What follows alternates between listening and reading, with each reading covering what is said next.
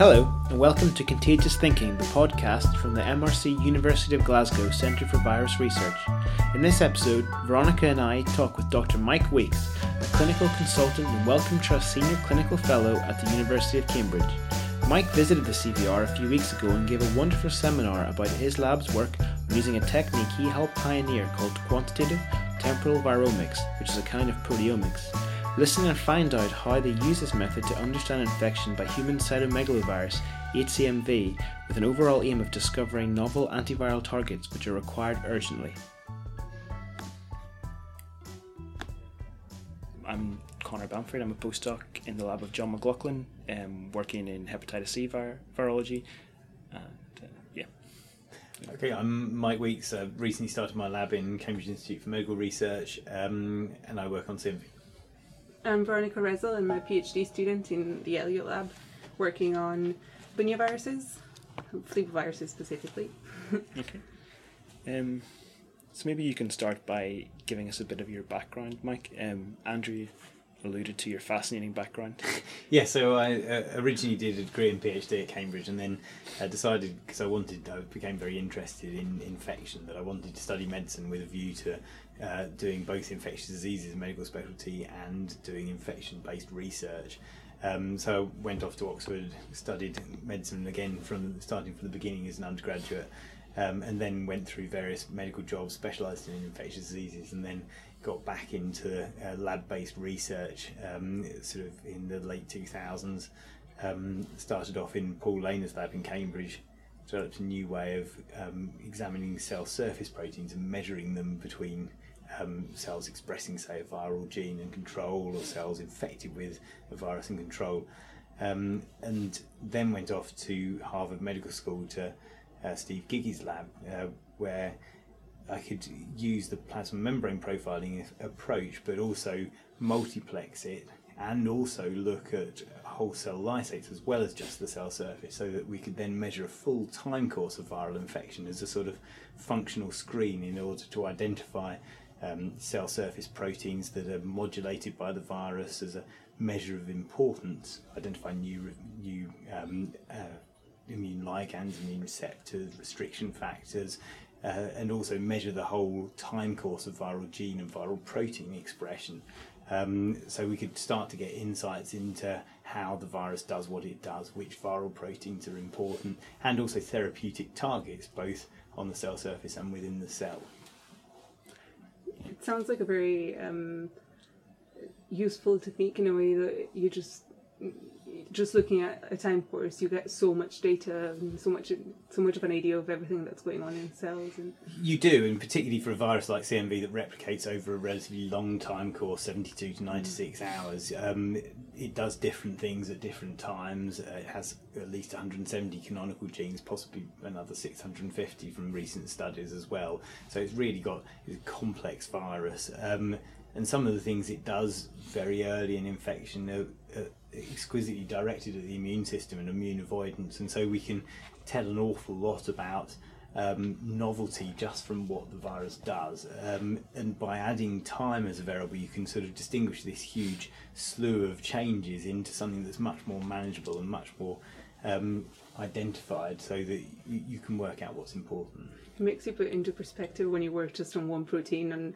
uh, with one virus and like one protein of the Yeah, cells, and then yeah. you're like, well, there's actually so much going on and so many things that could be affecting what you're looking at.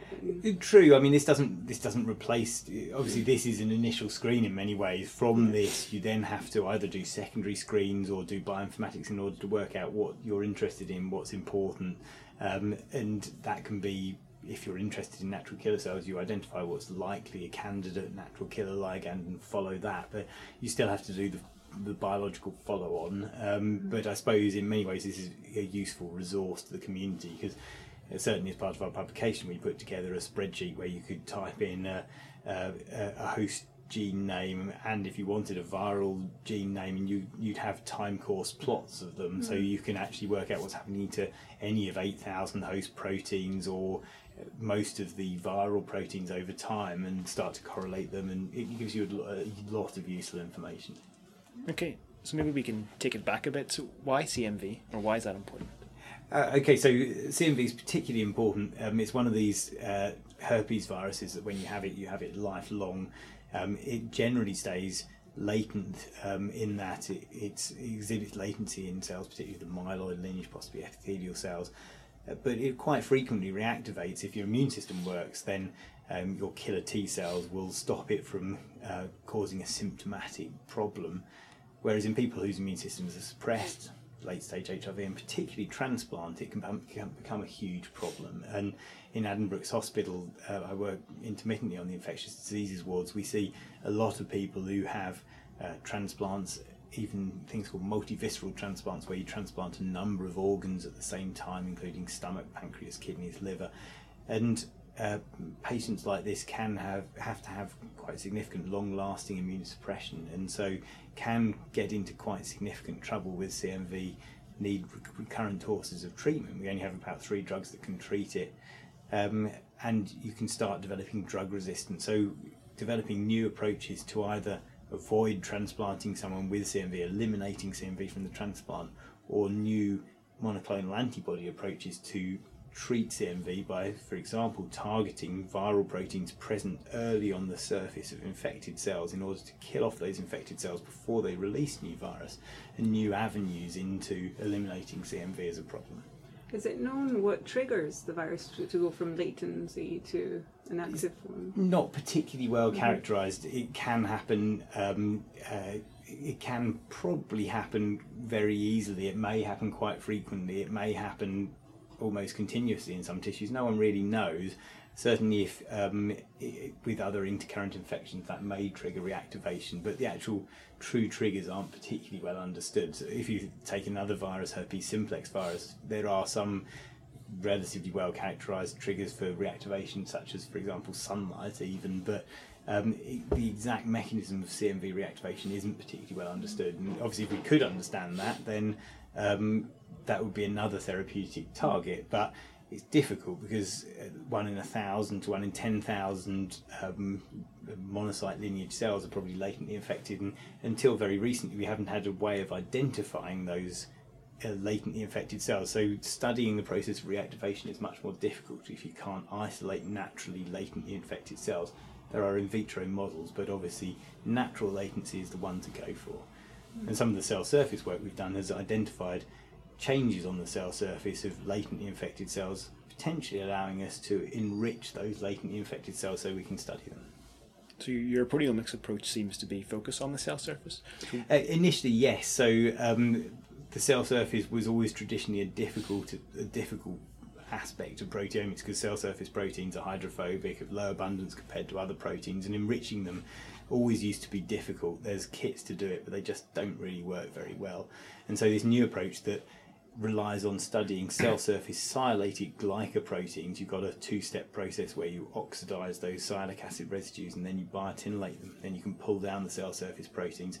Seem to work very well. But since then, I've branched out into looking at whole cell proteomics as well, because using that rather than the, just the subset of 1200 or so cell surface proteins, we can measure 8,000 intracellular, or including the cell surface proteins, 8,000 whole cell proteins and measure not only the host proteins but the viral proteins as well, and then get sort of correlate the time courses of change in the viral and host proteins expensive? Sorry, how expensive are these experiments? Uh, so the the equipment is expensive. Mm. So the uh, we use the Orbitrap fusion um, from Thermo to do these experiments. It costs around eight hundred thousand pounds to mm. buy, and then the tandem mass tag reagents uh, that we use are also fairly expensive too. Um, and there's there's obviously costs in running the, the running the equipment as well. So um, the initial outlay uh, certainly is, is, quite expensive, and you can't really do it without one of these machines. Mm. And it's it's probably the I mean the actual experiment is not very time consuming. It's just after all of the data that you get and all the true. I mean, there's a, there's a degree. Certainly, it depends on what you're doing. So if you're um, doing a viral time course, you need to grow up a large amount of virus because mm. you have to go in at high MOI so that all of your cells get infected. And then you need to have a very good reproducible culture system so that you can, if necessary, do biological replicates or ensure that your different conditions, which you're processing separately up to the point of peptide labeling, are uh, reproducibly handled. Um, um, but um, as you say, yeah, the actual bioinformatic analysis at the end, if you've measured 8,000 proteins over 10 time points, can take up to months depending on what kind of degree of data you're trying to get out. So are most of the people in your lab bioinformaticians or And no, so everyone does a bit of both really. So um, people will do um, proteomic work, detailed follow up of individual targets, and some bioinformatics as well. But I suppose as you get to a bigger proteomics group, you may have subspecialization. So some people specialize more on one or the other.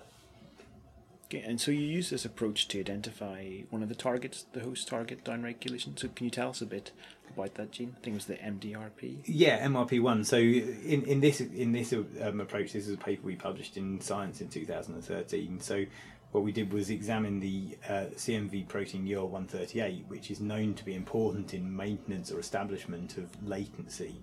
Um, and because it's a Golgi protein, we thought, well, maybe it's got substrates on the cell surface.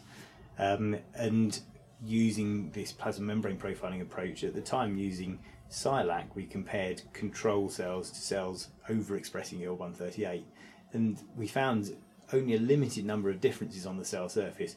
Most significantly downregulated protein um, in your 138 expressing cells was multi-drug resistance protein 1, which is one of these interesting cell surface transporters that exports things like leukotrienes and vincristin from cells.